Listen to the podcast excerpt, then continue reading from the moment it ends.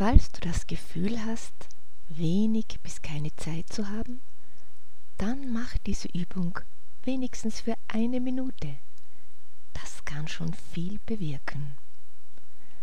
Ansonsten mach die Übung, solange du Zeit und Lust hast. Du kannst sie im Sitzen oder im Stehen machen. Sitzen ist bequemer.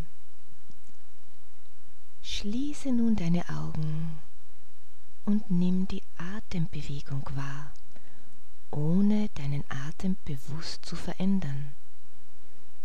Spüre das Weitwerden und das Zurückschwingen des Rumpfes.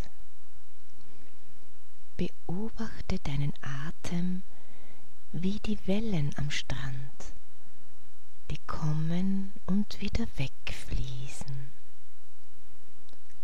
Lass dich von deinem Atem bewegen.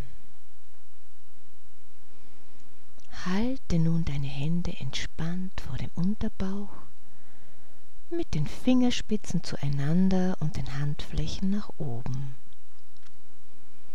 Während du einatmest, bewege die Hände langsam aufwärts.